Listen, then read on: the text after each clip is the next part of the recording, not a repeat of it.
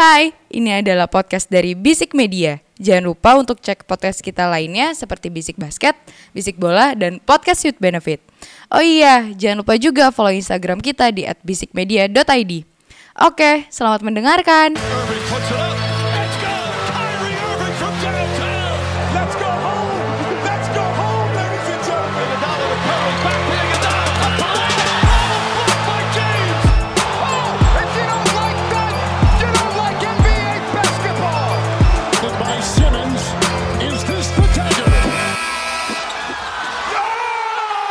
It's a whole new episode of Basic Basket Podcast putar basket NBA dan juga dalam negeri yang diulas secara santai sebagai pecandu basket. Candu, candu.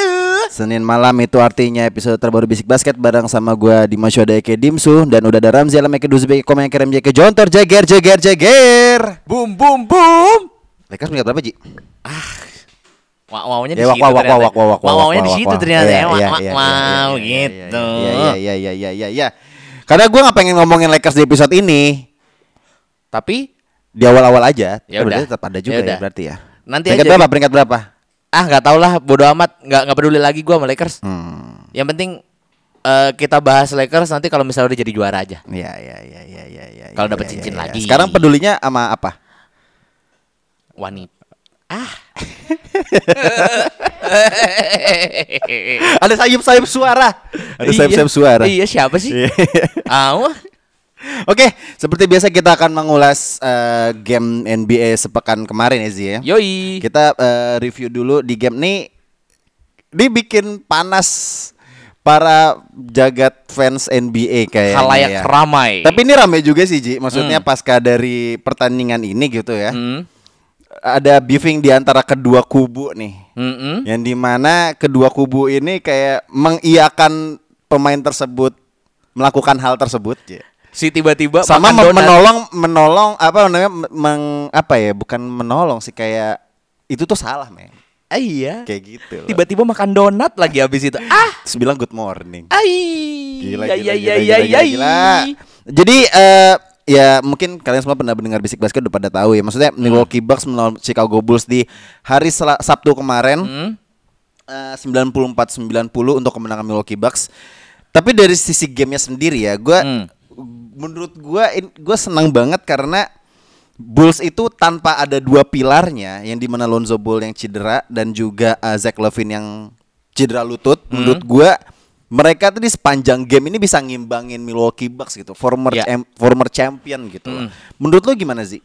Kalau gue jujur ngelihatnya gini, eh pola-pola yang diterapin sama Chicago Bulls ini bener-bener Ya. apa ya? Gue ngeliatnya apik banget, terus kayak ball movementnya juga jalan terus ya. Mungkin gue bisa bilang kayak ya satu-satunya kunci kemenangannya ya karena ada Yanis ini gitu loh. Karena menurut gue Yanis bener-bener apa ya? Ya balik lagi dia udah ya he deserves the, a spot untuk diobrolin di MVP candidates musim ini Siapa? gitu ya. Yanis Oh ya, obviously. obviously dan menurut gua ya apa ya mungkin ya balik lagi kunci kemenangannya cuma di Giannis doang kalau misalnya dari Bullsnya gua akuin wah ini mereka siap banget sih mereka agak-agak ya bisa dibilang mungkin bakal memberikan kejutan di playoff nanti sih kalau misalnya mereka Ya. bisa stabil dan gua nggak melihat adanya ketergantungan mereka sama Zach Levine ataupun sama DeMar DeRozan yang waktu Ya. minggu kemarin mungkin gua sempat sebutin eh apa ya PD-nya tuh ada gitu loh walaupun memang eh gue lihat di statistiknya eh, di 10 game terakhir memang dia rekornya lagi jelek banget 37 Siapa? Bulls Oh, Bulls, oke. Mm-mm, tapi ya it's okay lah karena menurut gua ya balik lagi lu kehilangan Zach Levine kehilangan apa Lonzo. Lonzo terus juga ditambah dari game ini si abang saya ini harus AC Fresh 21. AC Fresh 21 ini harus Ah. retak kan tangannya Mhm, gitu. mhm, Jadi ya ya sudah lah maksud gua. Ya bagus lah masih masih bisa comes up with the deal dan juga senggaknya bisa bikin tight game juga ini menurut Ya. gua bagus sih. Iya iya iya iya. Nah, gini, gua agak skeptis dengan eh, Bulls di musim ini yang di mana eh kita melihatnya bahwa ini kan tim yang mungkin eh kebanyakan pemain baru, mm. kebanyakan pemain-pemain yang baru di develop baru baru musim inilah baru Iya. baru banyak pilar-pilarnya gitu, core-nya gitu loh kayak Demar dan Lonzo gitu-gitu. Paling yang Vucevic bahkan cuma setengah musim doang ya, kemarin. ya, ya juga gitu loh. Maksud gua kayak ya gua nggak menyangka mereka sempat ada di peringkat satu wilayah timur gitu. Yes, loh. yes, Iya kan? yes. Nah, tapi yang gue lebih lebih terkejut lagi adalah Hmm. mereka bisa mengimbangi Milwaukee Bucks yang di mana mereka full squad Mm-mm. Iya, dan mereka iya. kekurangan dua pemain utamanya mereka, tapi secara game mereka bisa ngimbangin itu. Hmm, tapi dari sisi permainannya gue melihatnya bahwa eh, kalau nggak salah gue sempat bilang bahwa Bucks itu adalah tim yang mungkin bergantung dengan Giannis, tapi semuanya tuh bisa scoring. Hmm. Yes, yes, betul Ya banget. entah entah entah mungkin nanti al- eh, beta beta playernya nanti eh, apa beta scorernya ada si siapa Middleton. ataupun juga ntar yang lain juga bisa ngebantu kayak Ada gue. Bobby Portis ya Bebek gue, gua selalu bilang Bobby Portis tuh fans lu tuh ya kan yang lu favoritin sekarang gitu Yoi, kan maksud gua yoi. maksud gua adalah eh, Bulls itu eh, memiliki karakter yang serupa gitu loh. Mm. Walaupun di game ini kayak si DeRozan-nya 35 poin ya. Cuman buat gua dengan Vucevic yang 19 poin dan menjadi rim protector yang baik menurut gua eh, itu adalah suatu hal yang bisa saling menutupi gitu loh di Iya, antara tiap, benar. tiap pemainnya gitu. Walaupun Benar. kekurangan core-core playernya mereka gitu loh Iya. karena cedera. Jadi eh, buat gua sendiri beberapa beberapa hal yang kurang dari Bulls di game ini menurut gua tuh ya ya udahlah Terampuni lah kasarnya ya. iyalah perlu perlu diapresiasikan Iya, gitu loh betul. tapi buat gua sendiri ya ada satu hal yang menurut gua kurang serak dengan Bucks adalah ini dependable lagi dengan dengan Giannis gitu loh Ya. timpang banget dari sisi scoring gitu loh 30 poin sendiri si Giannis Yang Ini- lainnya 16, 12, Iya, 13. betul ya Middleton ya 16 poin menurut Ya. gua ini bukan levelnya dia gitu loh Hmm. Seenggaknya Menurut- bisa harusnya 20 sekian lah Iya, gitu. ekspektasi gue tuh seperti itu gitu. Apalagi lo second scoring option gitu loh. Menurut lo concern nggak dengan ya, ya kayak kita lihat sendiri sekarang Bucks di peringkat 4 gitu loh. Balik lagi sih kalau misalnya gue ngelihat eh, dari sisi Giannis sendiri ya, gue mungkin gue nggak perlu concern untuk saat ini, tapi kalau As a misalnya whole timnya Bucksnya sendiri. iya, eh, as in regular season, Hmm. gue nggak perlu concern lah karena menurut gue ya they still got it gitu. Mereka masih ada di playoff spot, jadi gue nggak Ya, nggak ya. usah terlalu jangan terlalu dipikirin. Cuman nanti eh, di saat run mereka itu akan jadi lebih padat di playoff dan di mana pasti gamenya akan lebih tense juga.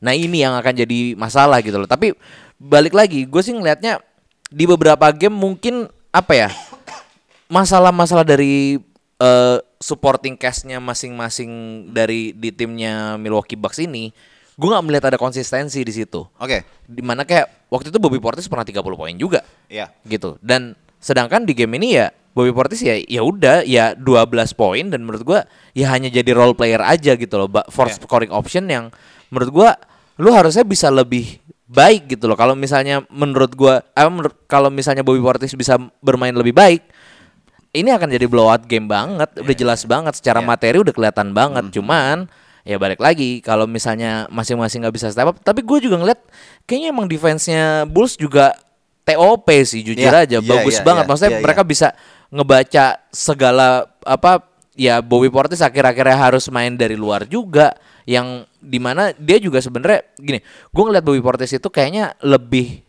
cocok untuk main di 4 kayak AD gitu loh ibaratnya main mid range mid range gitu. Nah, si Bobby Portis dipaksa untuk main keluar, ya memang bisa tapi tidak efektif. Iya. Kelihatan banget 3 point 3 point percentage-nya 14,3 satu per 7 dan menurut gua ini apa ya? Mike Budenholzer harus harus cari cara gimana caranya supaya ini pemain-pemain role role playernya mereka supporting cast-nya ini bisa lebih konsisten lagi sih. Iya iya iya. Gitu. Eh, ter- ter- di samping dari ini gamenya keduanya mencetak eh, di bawah 100 poin ya. Hmm. Gue melihat baru melihat statistiknya nih. Three point sebenarnya pada pada bau ya. Emang, emang. Under 20% semua men.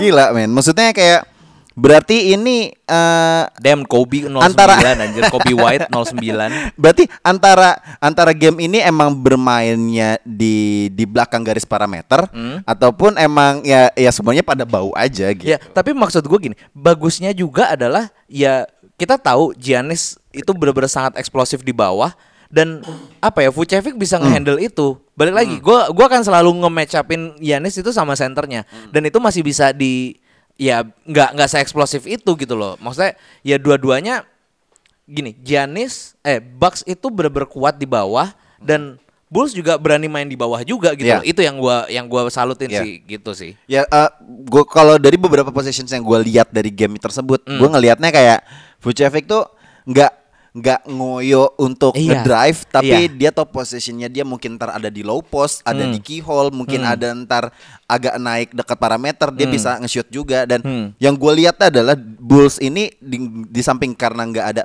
Kalau misalnya lu pada ngeliat, kalau misalnya ada Levin sama Lonzo, mungkin opsi untuk ngedrive akan banyak sekali yes, gitu loh betul, setuju. mungkin untuk attacking dreamnya banyak gitu. Hmm. Tapi yang gue lihat lebih banyak kayak mid shoot kayak si Caruso dan juga si Demar lebih main ke mid range jumper sih. Hmm. Itu tuh udah kayak ya udahlah gue nggak bisa gue kekurangan pemain yang bisa attacking rim nih ya udah Yeah. gue main mid range mid range aja gitu Yeah. dan dan efektif juga gitu loh yang gue jadi intinya adalah Bulls itu banyak cara untuk gue Yeah. bisa bermain ofensif tuh banyak banget menurut gue Billy Donovan lu kenapa nggak dari dulu di OKC kayak kayak gini sih gitu Ge- lu ngelihat Bulls sekarang tuh bener-bener apa ya gaya gaya mainnya tuh Ah. mungkin kat, satu kata yang tepat adalah vintage.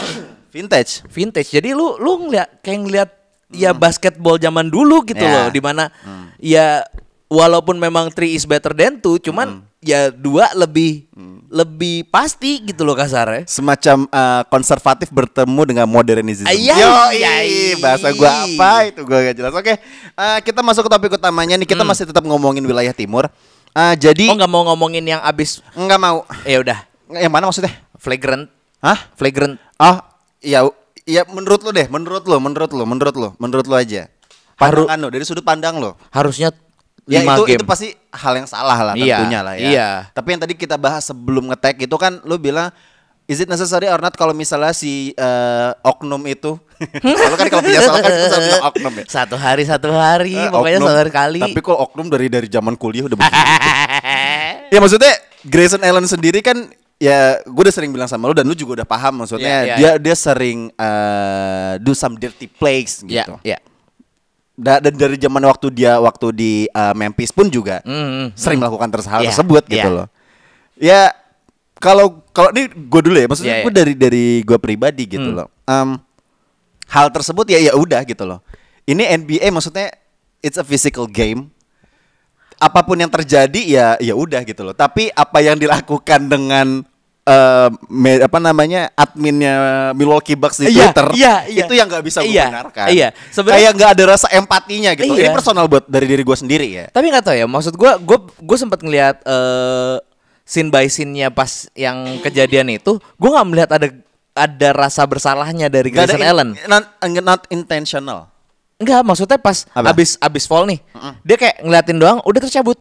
Oh, gitu iya, loh. iya, itu iya, yang iya. gua yang gua sangat gua say- sayangkan sih. Maksudnya ya oke, this is a physical game dan terus eh, dan menurut gua ayunan tangannya Grayson Allen tuh unnecessary sih. Ya. Dan menurut gua dia dua dua tangan loh ibaratnya bener-bener na- kayak narik gitu dan menurut gua kalau lu udah di udara lu tuh nggak lu nggak bisa ngontrol Ya. gitu loh. Hmm. Itu sih yang sebenarnya sangat disayangkan Ya. dan gue cukup menyayangkan karena suspendnya cuma satu yang menurut gua mungkin bisa tiga atau lima gitu sih menurut gua karena ya man it's ini bisa menghab balik lagi kalau Billy Donovan bilangnya kayak eh ini bisa ending karirnya si Caruso Ya, gitu loh. ya. Itu bahaya banget gitu sih. Memungkinkan. Memungkinkan banget. Tapi kalau menurut gua ya ya ya ya kalau misalnya emang uh, suspended satu ya mungkin kayak ya cuma satu apa efeknya gitu. Ah, iya, iya, iya, iya, iya. tiga lima ya ya mungkin mungkin masih lu mungkin dalam dua minggu lu nggak main gitu. Mm, mm, mm. Tapi menurut gua akan ada yang lebih eh, kena banget kalau misalnya dia didenda. Ah iya kan dia bukan superstar juga duitnya kan dikit gitu ya. gua nggak tahu statusnya dia Miskin. kontraknya apa ya. gua nggak tahu ya.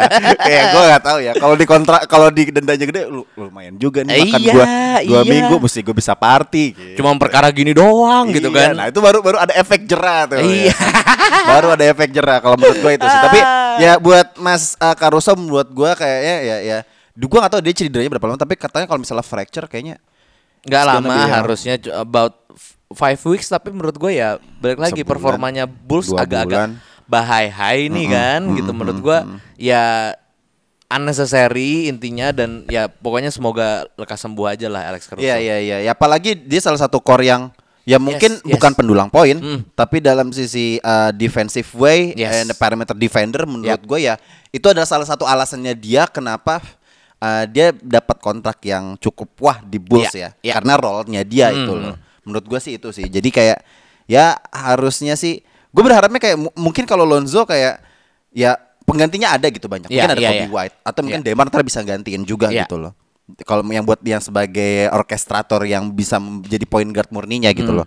Cuman kayak kalau misalnya peran-peran vital yang mungkin nggak terlihat gitu loh. Iya, yang peran-peran bisa layar lah, di iya, balik kayak layar. gitu. Menurut gua kayak gitu sih kayak Hmm. apalagi Levin kan menurut gue juga salah satu uh, scoring option yang paling berdampak buat Bulls ya.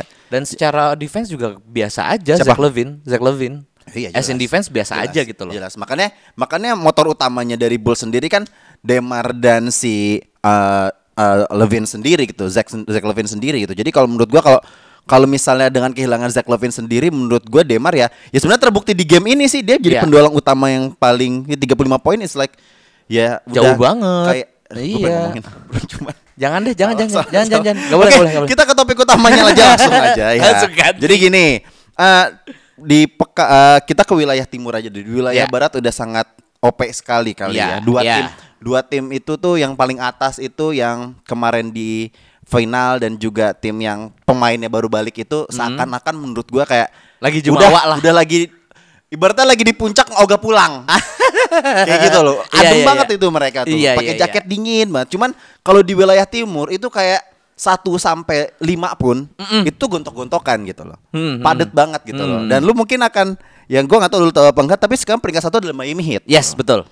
Ya. Nah, dari tadi yang kita udah bahas Bulls juga adalah tim yang sekarang kalau nggak salah dia di peringkat 3, Miami Heat di peringkat satu dan ada satu tim lagi yang menurut gue ini sangat apa ya? Menga- mengagumkan lah menurut Ya. gua, men- menurut gue tuh mengagumkan karena dengan materi pemain yang terbilang mostly muda, ya. tapi mereka bisa bisa kompetitif gitu loh. Hmm, hmm. Menghilangkan bayang-bayang pemain legendanya, so called legendanya itu. Yang udah main di apa? Toon Squad. Iya, yang minta tolong sama Bugs Bunny ya kan. Kalau yang episode ke yang eh, edisi pertama kan Bugs Bunny minta tolong. iya, iya, iya, iya. Jadi Cleveland Cavaliers ini sekarang eh, kalau nggak salah dia tuh ada di peringkat Lima. lima, Mm-mm. lima ya, lima, lima ya. Berarti dan di atasnya Sixers nggak sih? Iya, betul. Iya kan. Nah, Heat, Chicago Bulls dan juga Cleveland Cavaliers adalah menurut gua adalah tim-tim yang kita di awal musim kita nggak akan bisa memprediksi mereka ada di sana gitu loh. Iya, iya, Mungkin betul, menurut gua kayak ya Heat lo kayak akan kembali gitu loh. Akan kembali di playoff spot gitu loh. Dan Bulls juga gitu. Tapi kayak Cleveland gua nggak gua nggak tahu gitu loh. Iya. Nah, Mungkin- ini kan tim-tim yang lagi emerging ibaratnya. Hmm. Menurut lu kita telah ada dari, dari satu dulu dari dari hit. Lu- Hmm. Menurut lu they they're gonna be promising team gak in the playoff nanti? Kalau di playoff, jujur gue masih belum bisa melihat Mm-mm. eh apa ya? Iya dari, dari dari sampel size yang udah sekarang udah mau All Star break ini aja. Ya kalau dari sampel size gini, masih banyak sebetulnya gue melihat masih banyak celah dari eh Miami Heat sendiri ya, terutama di dari segi kon- in- eh, inkonsistensi mereka.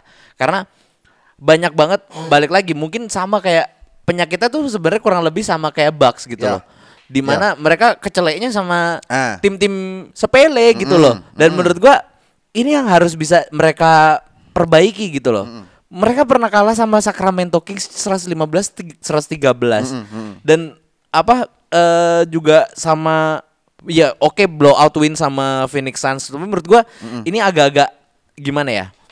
Gue melihat hit ini kayaknya Kyle Lowry memang sudah harus bener-bener ngambil apa ya peran motor serangan di dia dan gue sangat-sangat bersyukur juga karena Tyler Hero juga berani banget gue melihat bener-bener gue suka banget sih sama Tyler Hero di musim Iya. ini bener-bener apa ya dia udah mulai tahu kapan gue harus But he's ngedrive still coming from the bench, right? Iya, memang. Tapi ya pun juga ada Duncan Robinson yang kurang lebih bener-bener 11-12 gitu loh Aha, cara mainnya. aha. Dan mereka tuh udah mulai tahu kapan gua harus ngedrive, kapan gua harus eh, apa bawa bola, pegang bola terus making the play. Itu yang gue suka sih. Ah. Dan ya thanks to Kyle Lowry yang udah mungkin memberikan eh, sepatah dua patah kata buat mereka gitu loh. Karena menurut gua di waktu di bubble mereka belum sematang itu. Iya.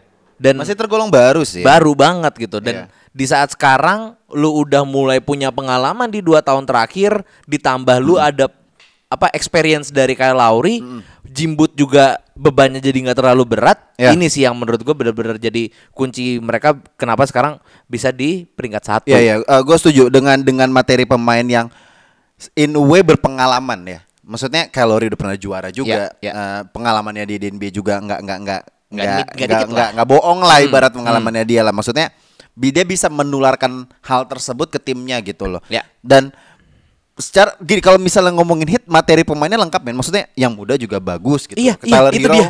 Bam Adebayo, kita sebut nama pemain-pemain yang lagi sembarangan. Max Truss itu juga bagus tuh Siapa? Max hell tuh ada Max ada dia bro? kulit putih Saya, saya, saya, mm. Gak apa-apa lah ya emang lu, yuk, lu, lu bilang fakta kan? Ya, fak- fakta Dia adalah- memang. is a- iya a white guy. iya Wait, wait, wait, wait, wait. dan sama Siapa gue namanya? Max, Max ada, gak ada fotonya lagi di Google aja. tapi dia oke oke Oke, oke, oke, sip. Nah, terus maksudnya kena eh, dia berarti kan yang gue bilang adalah materi pemainnya kan bagus-bagus gitu. Iya, maksudnya iya. kayak kombinasi veteran dengan eh, young bloodnya ini kan kayak mumpuni lah. klop Klopp ya Hmm. kan. Nah, eh, dan juga ya selalu gue bilang bahwa eh, Jimmy Butler sekarang seakan-akan tuh dari sosok leadershipnya, oh gue bisa bagi nih ke lu. Oh ya kalau misalnya gue stuck, coba bantuin gue dong. Iya, Dia bi- seakan-akan bilang kayak gitu Iya. ke Kyle Lowry gitu loh. Jadi menurut gue ini komposisi yang pas dan dengan beberapa pengalaman yang mereka udah dapetin di playoff kemarin, Hmm. beberapa tahun lalu yang seperti tadi udah lu sampaikan juga, menurut gue ya untuk saat ini menurut gue wajar sih kalau dia di peringkat satu dan juga kalau misalnya gue agak yakin kalau misalnya seandainya playoff mulai hari ini, Hmm. mereka bisa akan kembali ke NBA Finals kalau menurut gue. bisa Kalau sih, menurut gue, kalau eh, playoff mulai saat ini ya, Ya. ya mungkin NBA Finals terlalu inilah. Mungkin ke conference final menurut Ya. gue itu bukan hal yang mustahil Ya. gitu loh. Sama mungkin gue nambahin satu ini Hmm. eh, dengan adanya Kyle Lowry gitu ya.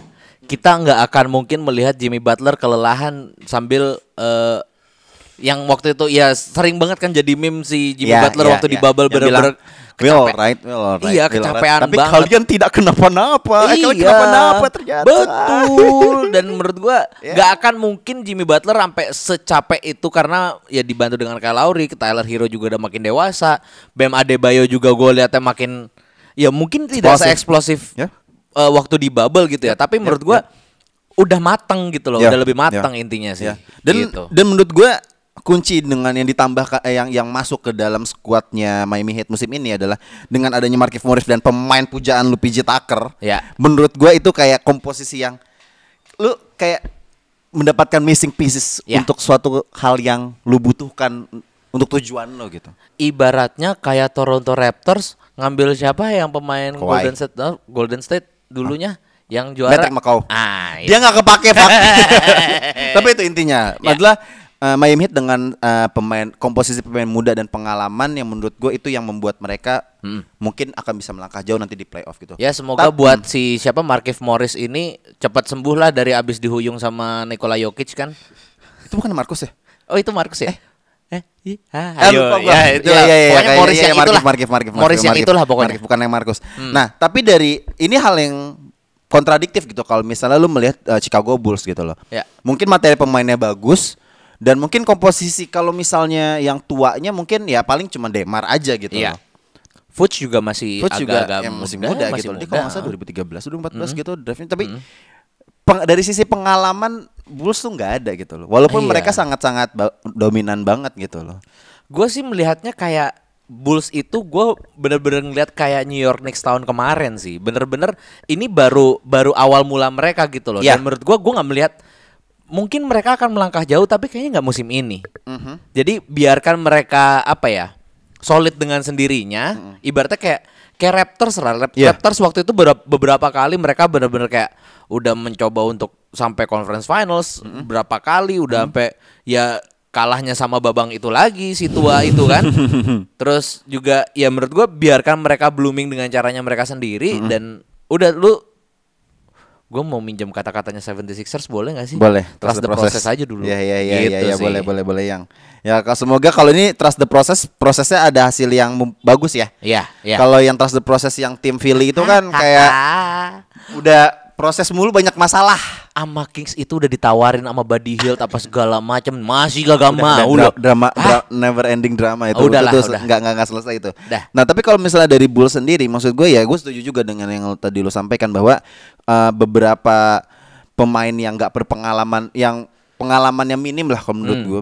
Demar juga pengalaman di playoff, tapi kan dia udah lama nggak ke playoff juga karena Ya. dia di Suns, di Spurs kan, Ya, sorry, betul. dia di Spurs jadi kayak agak-agak sedikit tenggelam dan dia mendapatkan tempnya kembali lah Mm-mm. skillnya kembali dia didapatkan di Bulls gitu loh. Tapi kita nggak bisa ngelihat hanya satu pemain aja gitu. Yes. loh. Semuanya kita harus lihat Yes. juga gitu. Paling yang pernah juara paling cuma siapa? Caruso doang.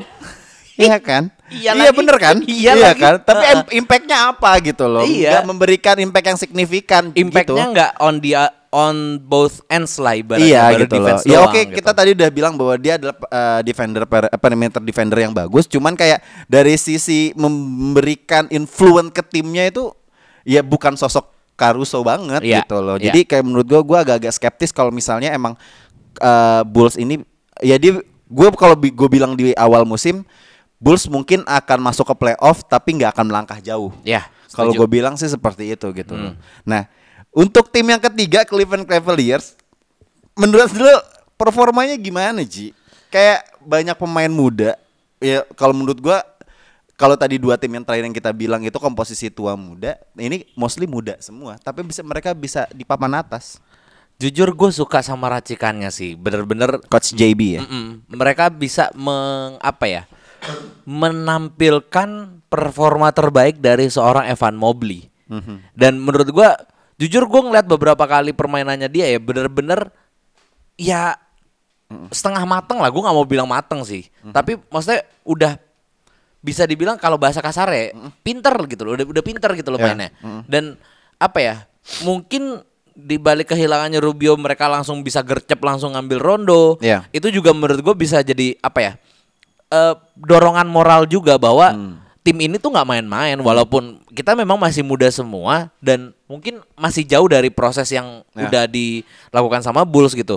Cuman ya keinginan mereka untuk menjadi franchise yang bagus, yang yang apik, yang berprestasi bisa dibilang. Ya. Itu sih yang gua- Berprestasi. Iya, iya, iya, dong. Iya iya iya iya iya. Kesannya Iya, kayak iya, nasionalis iya, banget. Iya ya. iya iya. Sorry ya.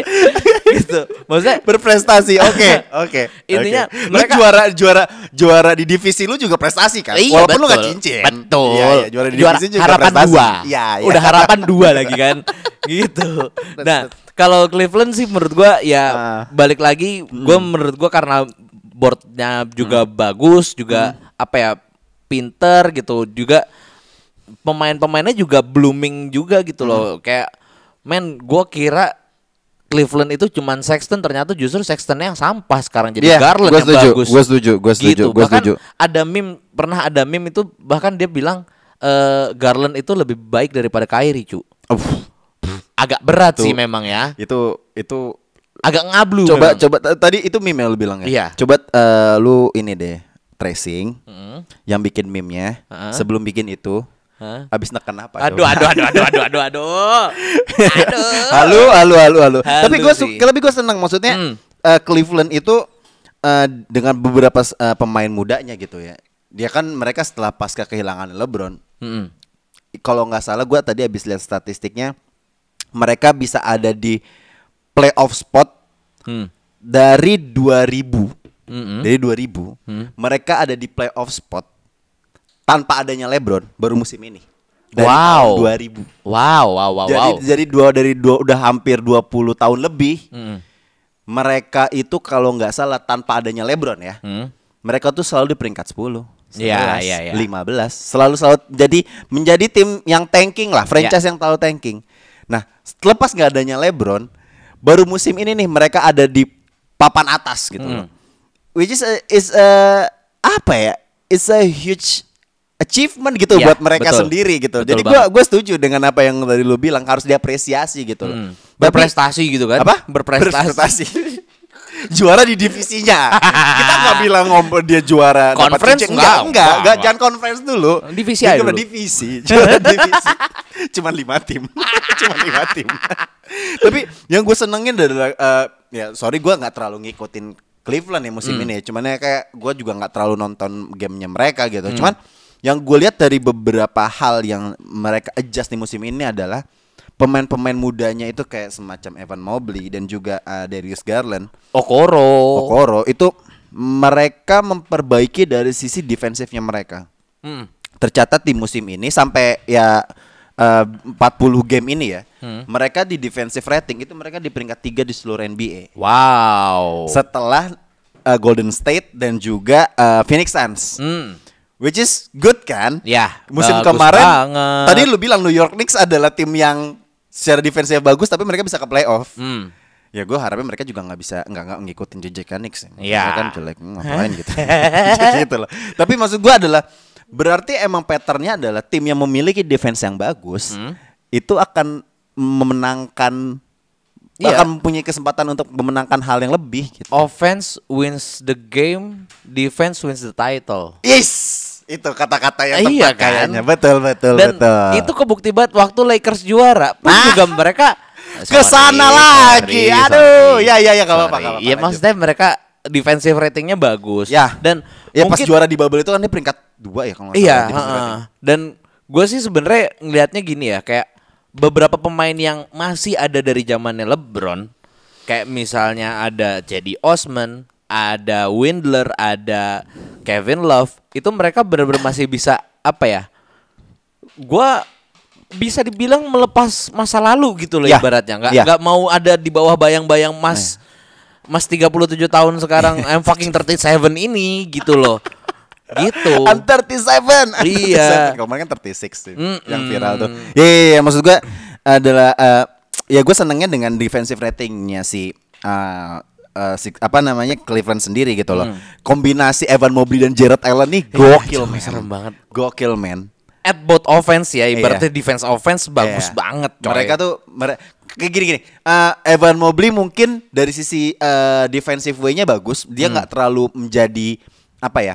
menjadi eh, pendulang poin utama. Hmm. Tapi Jared Allen kalau dari ofensifnya itu nolong di depan Iya, area gitu iya, loh. iya, iya, iya, iya. Dan dan di perimeternya ada ada Darius Garland yang tadi udah kita bilang Hmm. dan Cedi juga Osman juga Cedi. Osman. Ya, Cedi Osman menurut gue menolong lah, Mm-mm. menolong. Dia tahu role-nya aja gitu. Jadi menurut gua coach JB ini kayak udah tahu nih, ini lu potensinya di sini, lu potensinya ini, potensinya ini, itu dimaksimalin gitu Iya. loh. Jangan itu, ganggu yang lain udah. Iya, udah. Lu role ini, role ini, role ini gitu. Heeh. Jadi menurut gua itu yang dibutuhkan seorang pelatih yang lu tahu mem- mem- memanfaatkan pemain-pemain lu gitu Ya. loh. Dan juga ini kan pemain-pemain muda yang mungkin masih bisa digoblok-goblok.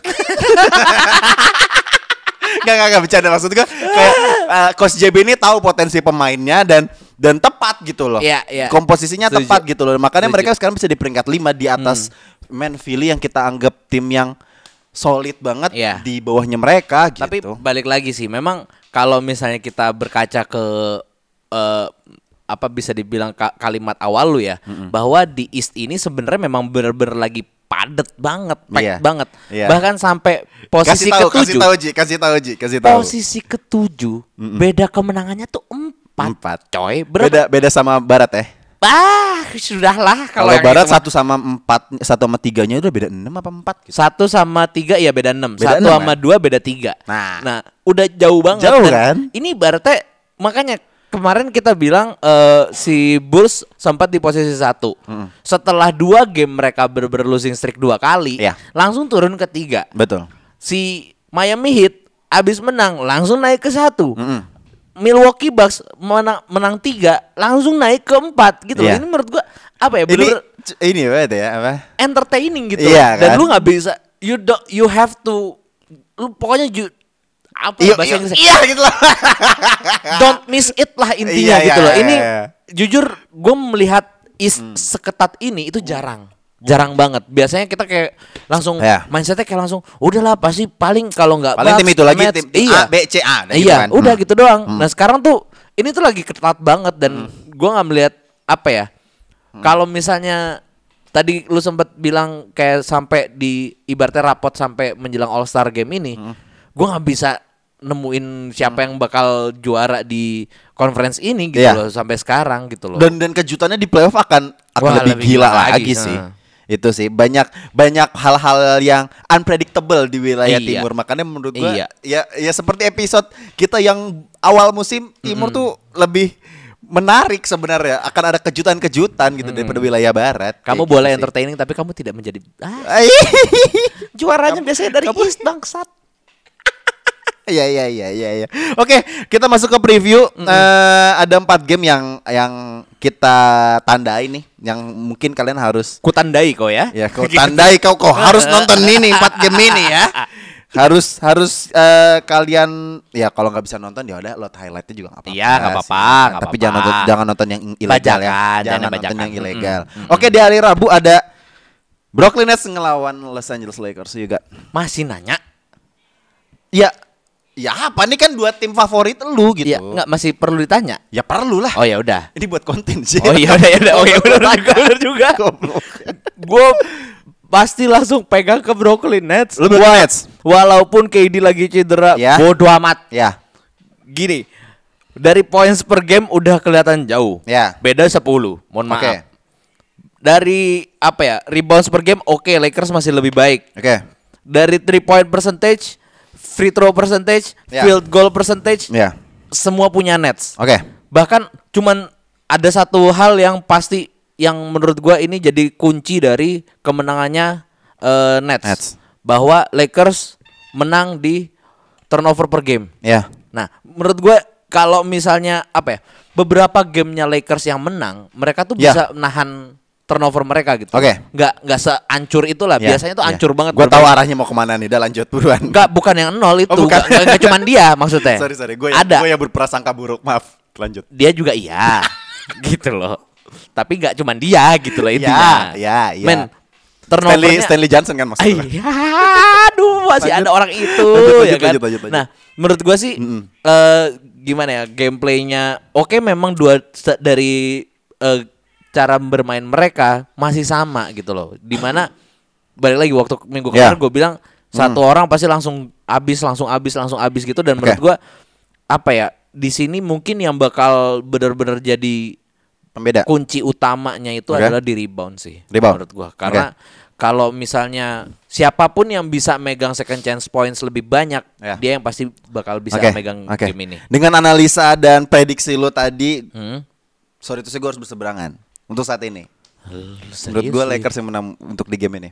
Karena? Cuma satu hal alasan gue, gue nggak butuh statistik atau apa apa pun. Karena satu aja kuncinya. apa AD balik udah intinya itu aja. oh udah Udah balik. oh udah, Udah. oh Rencananya kan di game tadi pagi melawan Miami itu dia harusnya main kan. oke oke oke Nah, ini kan ya ini Rabu nih. hmm Masa nggak main? Ya. Ah, itu aja dong. aduh kalau misalnya udah ini lagi kehilangan KD malah yang ada AD Nah, lagi kan itu aja, itu dia. Oke, di hari Ka- kalau gua milihnya Lakers ya. gue tetap Nets Oke. tetap Di hari Kamis Utah Jazz melawan Phoenix Suns. Hmm. Ini ini seru banget sih. hmm Dan Utah juga lagi kemarin kalau nggak salah kalah lawan Lakers ya. iya lagi agak terombang ambing lah intinya Iya, iya Utah lagi agak lagi turun banget. Enggak enggak banget sih. nggak banget sih Enggak banget, cuman ya, kayak lagi losing streak aja. eh kayaknya I'll say gue Phoen- I'll say Phoenix sih. gue juga pasti ke Phoenix sih karena Hmm, menurut gue gimana ya Phoenix itu jauh lebih komplit daripada Utah Jazz. Oke, Hmm. memang dua-dua kedua tim ini mempunyai ball movement yang bagus Hmm. banget, tapi menurut gua kunci kemenangannya di point guard yang bernama Bapak CP3, CP3. ini. Iya, iya, iya. Karena menurut gua gimana ya? Men, dia bisa ngerubah seorang Mikal Bridges jadi pemain yang dipandang lah. Gue Ah. belum bilang pemain yang benar-benar tersohor gitu ya Yep, ibaratnya, yep, tapi yep, dipandang yep, gitu yep. loh. Dan ya yang lain juga ikut apa? Ikut naik juga gitu loh. Gue bener-bener Devin Booker juga ya oke mungkin beberapa kali dia masih cukup ingin konsisten juga sih Oke. di musim ini cuman gue masih melihat kayaknya enggak sih walaupun nggak ada di Andre Ayton juga mereka masih punya Javel McGee di Iya. bawah masih aman Iya, iya, aman iya. banget Ha-ha. gitu sih kunci utama. kalau ya gue juga dengan dengan momentum yang terlihat untuk saat ini ya, Hmm. gue sih melihat tetap ke arahnya Suns ya karena Hmm. apa ya mentalit jadi gini mungkin dari du- kedua tim ters dua tim ini kayak komposisinya pas gitu loh. Ya kan dari dari benchnya dari dari dari dari pemain utamanya dan materi pemain All Star-nya juga menurut gua sama Balance gitu lah, balance. balance. Tapi balik lagi menurut gua mentalitas tuh nggak bisa bohong gitu loh. Kalau dari konsistensi, Ya. menurut gua Suns Suns itu gua kalau misalnya ngelihat Suns sepak terjangnya dari musim musim kemarin dan musim ini ya Ya. Kalahnya tuh kalahnya tuh kayak ya mereka tuh pantas kalah gitu. Maksudnya Iya, kayak iya, iya, iya. kalahnya nggak nggak nggak beruntung aja gitu loh. Jadi mereka udah melakukan hal semua hal yang mereka bisa, ya kalahnya kayak unlucky losing aja gitu. Emang gila ya Coach Monty emang bener-bener Iya kan? Ngawur Jadi sih. mereka di mem- kayaknya mindset yang ditanamkan sama coach Monty Williams tuh kayak lu di tiap game regular season ini kayak lu kayak game ketujuh NBA Finals. Iya, iya, iya, iya, Menurut iya. gua iya. mindset-mindset yang seperti itu yang kayak iya, iya, wajar iya. sih kayak coach Monty itu masuk ke eh, timnas USA kayak kayak Ya. memberikan pemahaman-pemahaman seperti itu kayak, kayak- jadi ya, terbukti Suns seperti itu gitu loh menghadapi tiap game di regular season tuh seakan-akan tuh game terakhir untuk mereka juara atau Iya. enggak Jadi kayak gitu gue loh gue ngeliatnya Coach Monty tuh bener-bener kayak family guy banget gitu loh Maksudnya family Iya. man banget Iya, gitu iya, loh Maksudnya iya, iya, iya. kayak Wah bener-bener gue gue suka banget sama Coach Monty sih sejak, Iya, iya, Apalagi iya. terutama sejak pas finals itu Da- iya. Gitu sih Dan dan satu dan satu hal mungkin kayaknya yang bisa membuat uh, Utah Jazz menang. hmm? Duh gua ketawa dulu padahal gue belum ngomong. Mungkin uh, uh, maskotnya Utah Jazz kalau misalnya Devin. Booker free throw gangguin aja. Masih Gangguin lagi ya aja. Masih lagi loh Aduh Raptors itu, itu, lucu banget. Terus lu tau gak pas kalau nggak salah pas Phoenix Suns ketemu uh, Spurs, Eh. si maskotnya Spurs kan si Coyote itu Iya. kan. Itu kan bodor banget ya kalau kata orang kena orang Sunda tuh bodor banget gitu, lucu banget gitu. Ngelawak lah. Jadi pas uh, Devin Booker free throw, dia tuh ngasih kon gitu loh. Dari uh, de- apa ini bukan tempat buat apa namanya eh, apa maskot dilarang lewat sini gitu aja lucu banget. Bilang, Tapi, ya gue gak tau ya kayak mak- makin ke sini kayaknya free throw tuh jadi jadi sesuatu yang lucu gitu Iya, ya. Entah iya, Giannis iya. tiba-tiba di countdown, terus hmm, juga true, true. ada maskotnya ini buat Devin Booker. Menurut gue ya Ya. gimana ya, maksudnya selalu ada cara untuk menjatuhkan lawan. iya memang iya ya. iya iya. Dan dan menurut gua ini hal yang ya NBA tuh harus kayak gini. It's part of entertainment yang menurut gua Yes. ada ada lucu-lucuan. Yes, yes, Iya, iya, yes, iya, yes. lucu. Oke di hari oh, lu lu Phoenix. Gua Phoenix juga. Phoenix juga Suns juga. Um, di hari Jumat feeling lawan Lakers lagi. Lakers lagi, Lakers lagi. Ketemunya Tapi ini kenapa gua eh, kenapa gua menyoroti game ini kayaknya gimana ya? Philly juga menurut gua nggak bagus-bagus amat gitu. lagi kembang kempis lah intinya. kempis lah. Mm-mm. Dan Lakers yang yang gua nggak tahu seharusnya minggu ini, minggu ini Mm. menjadi momentumnya mereka untuk kembali keep on track. Iya, kan field goal jangan field jangan goal- di play in turnamen terus posisinya Ah, dong. ah. gitu. Field goal percentage juga katanya kan udah lebih bagus daripada Curry itu katanya. Ya, ya, ya. Who you got, Ji? Eh. di game ini. ya nggak tahu sih kalau misalnya kalau di in this game A- AD sudah balik dan memang beneran sudah balik ya. I would say Lakers mungkin masih punya slightly chance di sini. Ya. Dan kalau gua sih ngeliatnya karena match up-nya AD pasti bakalan sama Tobias Harris. Yup. Ya gue bakal nge- ngebiarin si Embiid sendirian lah udah bodo amat. Dan LeBron akan Ya, ya, ya. sendirian. Dan menurut gua Ya, AD ya. masih bisa uh, comes up with the deal di saat melawan uh, Tobias gitu. Both eh, at the- both ends gitu mau di offense mau di defense. Kayaknya AD masih bisa lebih ini. Nah cuman yang gua sayangkan adalah ini gini gue melihatnya kayaknya Lakers lagi banyak main kick out juga apalagi ke Malik Monk. Dan ibaratnya kalau misalnya mereka si Philly bisa ngeredam Malik Monk dan gue gue menurut gue gini Sixers adalah salah satu tim yang selalu konsisten di defense. Dan ini akan menjadi tantangan terberat bagi Lakers karena ya lu tahu offense-nya Lakers sendiri juga bau banget gitu loh. Itu sih. Gua gua, gua yang gue menyoroti mungkin nggak nggak dari sisi how, uh, game ini berjalan, Hmm. tapi gue pengen ngelihat ini Joel Embiid bakal beefing sama siapa gitu. gue cuma lihat Kayak lagi lagi nyari masalah mulu. siapa yang pengen di rent free sama dia nih siapa gitu loh. Tapi KD udah tapi- kena. KD udah kena. Ah. Ya banyak lah pemain-pemain udah banyak yang kena. Jimmy Butler kena. Paling Westbrook nih Anthony Towns kena kena, ya kan? Udah, udah, udah, udah. Westbrook, sih. Westbrook, dulu udah sih. pasti. Tapi kalau misalnya Westbrook juga di menit-menit akhir quarter keempat main juga ya. Tapi kan ada perjanjian katanya quarter keempat tidak mau dimainkan lagi Westbrook. ya maksud gua kalau misalnya ngelihat dengan dengan adanya eh, squad yang lengkap dari Lakers, eh, I would say Lakers will win the game gitu loh karena apa ya? Gue melihat eh, AD akan menjadi pendulang utama lagi. ya. LeBron akan akan naik menjadi second scoring option. Westbrook akan menjadi mas-mas biasa gak gak gak bercanda maksud gue Jadi batang kayu. Enggak maksud gua dengan gue gue punya harapan gitu kalau misalnya eh, AD dengan LeBron itu akan bermain as eh, duo yang yang seperti Lakers yang kita lihat gitu Iya. loh, yang yang kita harapkan lah. Ya. At least Le Westbrook tuh harus fit in lah. Ya, ya, ya. Ini momentumnya maksudnya oh ini cara mainnya Lakers tuh seperti ini gitu loh. Jangan- AD bermain seperti ini, LeBron bermain seperti ini gitu loh. Jangan tim yang mencoba untuk ngefit ke lu gitu ya, ibaratnya ya kan. itu. Jangan jangan membuat tim tuh fit in ke lu. Mm-mm. Tapi lu yang harus fit in dengan tim lu Yes, gitu loh. betul. Menurut gua itu masalahnya deh yang harus dilakukan oleh Mas Russell Westbrook Mm-mm. yang di mana kalau lu pengen juara lu harus melakukan itu. Nggak ada cara lain. Ya. Atau mungkin opsinya ada lagi. Apa? Ya lu nggak di Lakers. Kan katanya mau sama John Wall. Brutally honest kan itu Iya, kan. Harus brutally hon- jujur kan? harus Tapi jujur kalau sih misalnya sama. John Wall kayak kayak lu nuker apa ya? Eh perumpamaannya tuh kayak beat karbu sama Mio J karbu.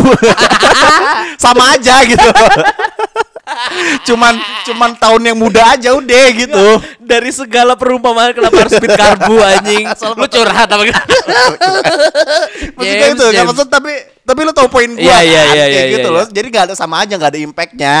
Kontraknya Iya. juga sama-sama gede, Mm. tapi nggak bisa memberikan impact yang sangat besar kepada timnya. Tapi kalau misalnya memang ingin bermain kan beda cerita. Ya, ah, gitu. mungkin agak-agak ini lah. Ah, ya, ya, bisa jadi, bisa ah. jadi. Cuman buat di game ini gue bakal mungkin nih akan.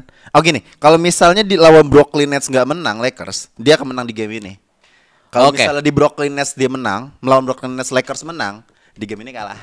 Iya sih. Gitu Oh, aja. gue juga iya. Iya gitu kan. Iya. Gak gak winning streak melawan dua tim besar tuh kayak Berat cu. Malah kayaknya dua losing streak deh. Gak menutup kemungkinan. Bener, ya, nggak mungkin untuk penggunaan sih bener. Cuman buat gua ya kalau in the fairness gue melihatnya sih I would say Philly sih. Overtime. Oke. OT. OT. Wow. OT kalau menurut gua sih. Wow. Terakhir di Oke. hari Minggu Golden State melawan Brooklyn Nets. Ini kayaknya belum pernah kita bahas nih. Tim ini kalau Golden State ketemu Suns sudah. Hmm. Golden State ketemu Lakers opening game. Mm-mm. Golden State ketemu Brooklyn Nets kita belum pernah bahas. Nets ketemu eh, Milwaukee kita udah pernah bahas. Gameplaynya beda sih nih Nah, berdua gitu loh karena gue nggak bisa ngeliat gini Warriors yang kita tahu mungkin banyak orang yang masih menganggap Warriors itu hanya tim yang three point tapi sekarang enggak juga. Enggak gitu. Heeh, Enggak, buktinya enggak Andrew Wiggins saja bisa nom- nomor tiga di Yap. All Star ladder kok. Yap, yap, yap. Dan kayaknya ya entahlah ke- eh, kehilangan KD ini agak berat juga sih terutama buat Brooklyn Nets ya karena Hmm. ya balik lagi pendulang poin utamanya harus mau nggak ya. mau balik lagi ke Harden atau ke Kyrie dan gua Kalau main. Iya. Gua belum melihat Kyrie udah fit in sejak dia balik dari eh ketidakvaksinannya dia. ya, ya, ya, ya, ya, kan? ya, ya, ya. Cuman aduh, Mas Kyrie jangan terlalu ini deh. Ibaratnya lu coba masuknya tuh pelan-pelan, nggak usah jangan jangan lu jadi eh apa ya kalau mengutip dari kata-katanya Mas Agus ke gua waktu dulu, lu tuh bukan center of the world gitu loh. Ya. Lu bukan center, lu bukan Center. pusat dari galaksi gitu loh ibaratnya. Kayak pendengar basic basket tahu tuh Mas Agus tuh siapa gitu ya. Ya dia adalah di PWB juga di podcast Ya, ya, ya, ya, oke? ya, ya, ya, oke. Nah, jadi Kyrie ini kayaknya harus mulai pelan-pelan gitu loh. Maksudnya jangan jangan lu men, lu udah berapa lama nggak main gitu loh. Itu sih ya mungkin akan sama juga omongan ini ke Clay Thompson juga Eh. di mana dia kayak bener-bener apa ya gue ngeliatnya kok lu struggling struggle banget gitu loh lu usaha banget gitu forcing banget dan menurut gua jangan dulu jangan dulu lu lu lu harus tahu porsi lu dulu bahwa lu ya lu mainnya pelan-pelan aja gitu loh. Itu sih. Hmm, Pelan-pelan saja. Oke oke oke Alah, oke oke oke oke. Tapi di game ini menurut lo?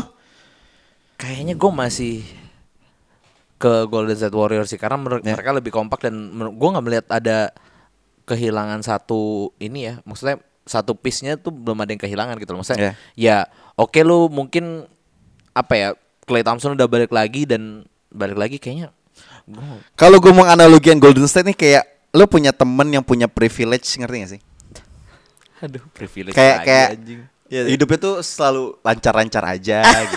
Gak ada beban gitu. iya loh. Kalau punya beban tuh kayak nggak pernah diliatin gitu loh. Tapi tapi orang nggak tahu gitu loh. Tapi kayak bagus-bagus aja gitu loh. Iya. Itu tuh yang itu analogi yang menurut gue menggambarkan Golden State gitu loh. Mm-mm. Tapi end up-nya hidupnya aman sentosa gitu Iya. loh. Gitu Sederhana loh. aja udah Sederhana cukup aja gitu gitu, kan. loh. Kalau Mm. menurut gue ya itu yang lagi menurut gue Golden State itu analogi seperti itu gitu loh. Tim yang apa ya? Melangkahnya ja- melangkah jauh yang yang yang nggak pernah kalah yang Ya. selalu selalu menang nggak pernah nggak pernah kesulitan menghadapi lawan-lawannya gitu Mm. pun juga tim-tim besar menurut gua kayak itu kayak apa ya Golden State nggak nggak nggak nggak nggak nggak risau akan hal-hal yang bikin mereka jatuh gitu loh Dan gue nggak melihat eh, shooting slumpnya si Steph lagi menjadi masalah Ya, gitu loh. ya kalau menurut gua kayaknya nggak tahu ya eh, di di dua minggu terakhir gua melihat kayaknya eh Steph tuh lagi statistiknya Way itu lagi banget. lagi volatilitasnya Iya. itu lagi lagi ini Iya. lagi naik turun gitu loh. Fluktuatif lah. fluktuatif loh jadi menurut gua tapi pun itu nggak nggak mempengaruhi Golden State gitu loh dan Bahkan- juga Clay yang lagi beradaptasi setelah dia kembali dua tahun gak main Iya, bahkan di game tadi pagi tuh gue lihat oh lawan Pacers deh kalau nggak salah. Ya. Nah, itu tuh yang pendulang poin terbanyaknya dari Golden State Warriors bahkan Jordan Poole. ya Dan gimana ya? Damian Lee juga bisa Damian ada Lee, di ah. situ. Ya. Dan Andrew Wiggins juga bisa memberikan porsi yang tepat gitu. Terus juga Otto Porter yang kita tahu sebetulnya agak angin-anginan dari pas zaman-zamannya di di Washington, ya tepat juga gitu loh. Menurut gua udah mulai balance lagi gitu sih dan mungkin kalau misalnya Steph di sini, gua nggak berharap Steph Steph bisa apa ya kayak dia yang take over, tapi menurut gua udah yang penting lu lu ya you play as a team aja gitu. Iya, loh. iya. Tadi Gitu. pagi dia eh, bukan mengada eh, dia menghadapi Utah Jazz. Tapi Oh, ini Utah Jazz. statistiknya menarik banget. Hmm. Tujuh pemain Hmm. itu double digit. Wow. Dan yang tertinggi bener kata lu tadi bukan Jordan Steph Curry kan? tapi Jordan Poole. Iya. Ini ini ya itu maksud Dan- gua dia tim yang privilege. jujur apa ya kayak eh set playnya Steph Curry justru dipakai sama Jordan Poole Yap. kasarnya gitu loh. Jadi yang ngasih pick bahkan gini tadi iya lawan Utah Jazz ya. Iya.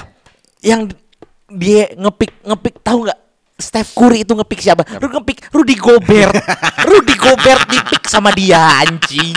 Itu kecil bingo.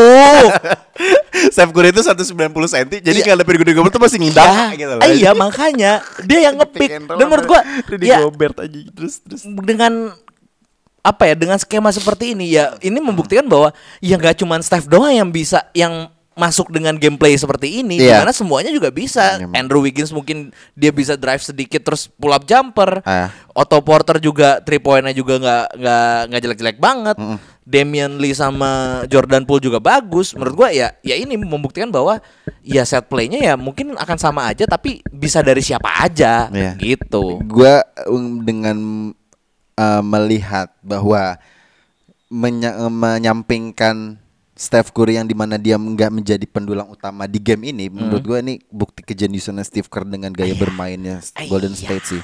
Tapi balik lagi, menurut gue di hari Minggu besok Golden State sih. Golden Dengan State. segala kekurangannya Brooklyn Nets ya. Hmm. Tapi menarik banget sih maksudnya mungkin Kyrie sama Harden. Nah ini jadi ujian buat mereka juga gitu loh. Hmm. Ini nggak ada KD nih, lu bisa apa gitu. Ya. Menurut gua sih itu. Oke. Kalau lu? Gue tetap Golden State Golden Warriors State sih. ya. Oke oke Golden oke. State oke. Oke, sedikit nih sebelum eh, untuk sebelum mengakhiri episode 95. Ya, betul. IBL seri 1 Ji, menurut lu gimana Ji? Aduh, jujur agak-agak Gue pengen nonton cuman gak ada mager.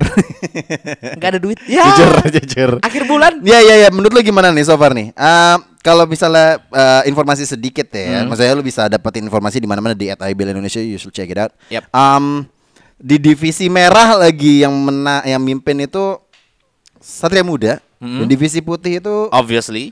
Pelita Jaya. Mm-mm. Nah. Dan Pelita Jaya belum pernah belum kalah di belum kalah di seri ini. Di seri 1. Ya kalau gue sih, gue jujur kalau gue melihatnya gini, gue agak-agak kaget. Justru gue bukan, gue nggak kaget lah kalau sama yang di atas ya jujur ya. Gue nggak kaget kayak Satria Muda Pertamina dan PJ akhirnya mengungguli divisinya masing-masing gitu. Cuman yang gue kaget, Oh wait, wait, sorry, sorry, sorry. Hang Tua sama Dewa United juga nggak kalah ya?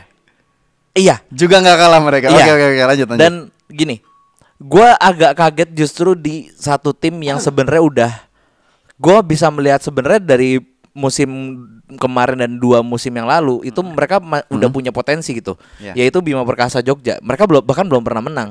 Iya. Ini yang gue agak-agak sayangkan dan ya men Hawks juga di peringkat tiga, West Bandits di peringkat dua. Menurut gua, jadi gini, gue sempat ngobrol sama temen gue yang ya ber-ber kita ngobrolin tentang IBL gitu ya. Ya. Dan kita sangat-sangat nunggu banget nih.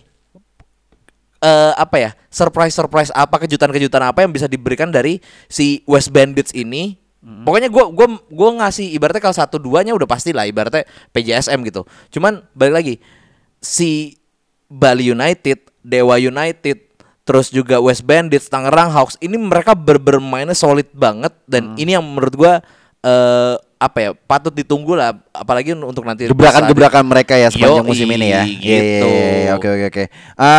Seri kedua akhir pekan ini di Bandung. Hmm. 29 Januari sampai 5 Februari. Eh, ekspektasi apa yang lu bisa harapkan Zi Hmm. untuk tim-tim yang tadi lu, lu bahas di seri kedua ini?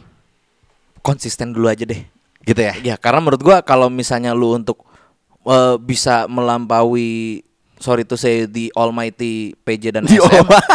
Iya. Enggak, enggak, mereka enggak enggak segitunya. Nggak enggak segitu almighty-nya sih, cuman ya mereka masih berada di atas sana gitu loh. Iya. Hampir Cum- OP lah. Hampir OP. Nah, lu cukup konsisten aja dengan apa yang udah lu eh, show di seri 1 gitu loh di, di Jakarta dan menurut gua emang bener-bener lu worthy kok di sini. Maksudnya gua melihat gak jelek-jelek banget, lu bisa banget untuk eh, ya seenggaknya memberikan sesuatu yang baru gitu loh di Ya. IBL gitu loh dan memperketat persaingan lah bisa dibilang intinya gitu sih. Hmm, ya ya ya ya. ya. Oke, kalau yang kalian yang di Bandung Mm-mm. nonton di Citra Arena kalau Ya. misalnya eh, berminat untuk eh, menonton 29 Januari hingga 5 ya tadi. Iya. Gue mager sih kalau ke Bandung buat nonton. Ntar aja lah kalau udah playoff lah kalau di Jakarta gue mau. Ya, sama pokoknya buat para pendengar bisik basket jangan langsung ngejudge Indonesia Patriots yang udah kalah tiga kali. Iya, ya, aku tahu lah jempol-jempol kalian itu kadang-kadang suka kurang Ini ajar. adik-adik kita yang muda loh. Iya, Harus disupport. harus disupport. Iya. Walaupun memang eh, ada satu pemain, beberapa pemain yang sebenarnya terlalu tinggi doang, tapi nggak bisa main sebetulnya. aduh. Ya, tapi biarkan mereka berkembang gitu Iya, loh. setuju, Intinya setuju, gitu. setuju, Jadi setuju, setuju, jangan setuju. langsung dijudge lah kayak ah ini ngapain gini gini. Iya, gini." iya. Ya mereka punya caranya mereka masing-masing dan biarkan mereka berkembang dengan caranya mereka masing-masing gitu. Dan iya, menurut iya, gua iya. gini, tim muda untuk ketemu sama para pemain senior ini menurut gua worthy banget gitu loh. Dan ini Ya. benar-benar bisa dibilang ya warm up mereka untuk nantinya di World Cup juga kan? Yep. Gitu. Setuju, setuju, setuju, setuju, setuju. Oke, yang maksudnya kayak ya masih muda lu bebannya kayak pressure-nya Iya. ti- udah tinggi banget apalagi lu di level timnas Eh, tapi eh. lu di base kayak gitu kayak Iya. ya jangan lah. Kasihan. Ntar aja kalau misalnya udah masuk profesional. Nah. Oke, sekian episode 95 Bisik Basket gue Dimsu. Gua Ramzi. Signing out, bye. Bye bye.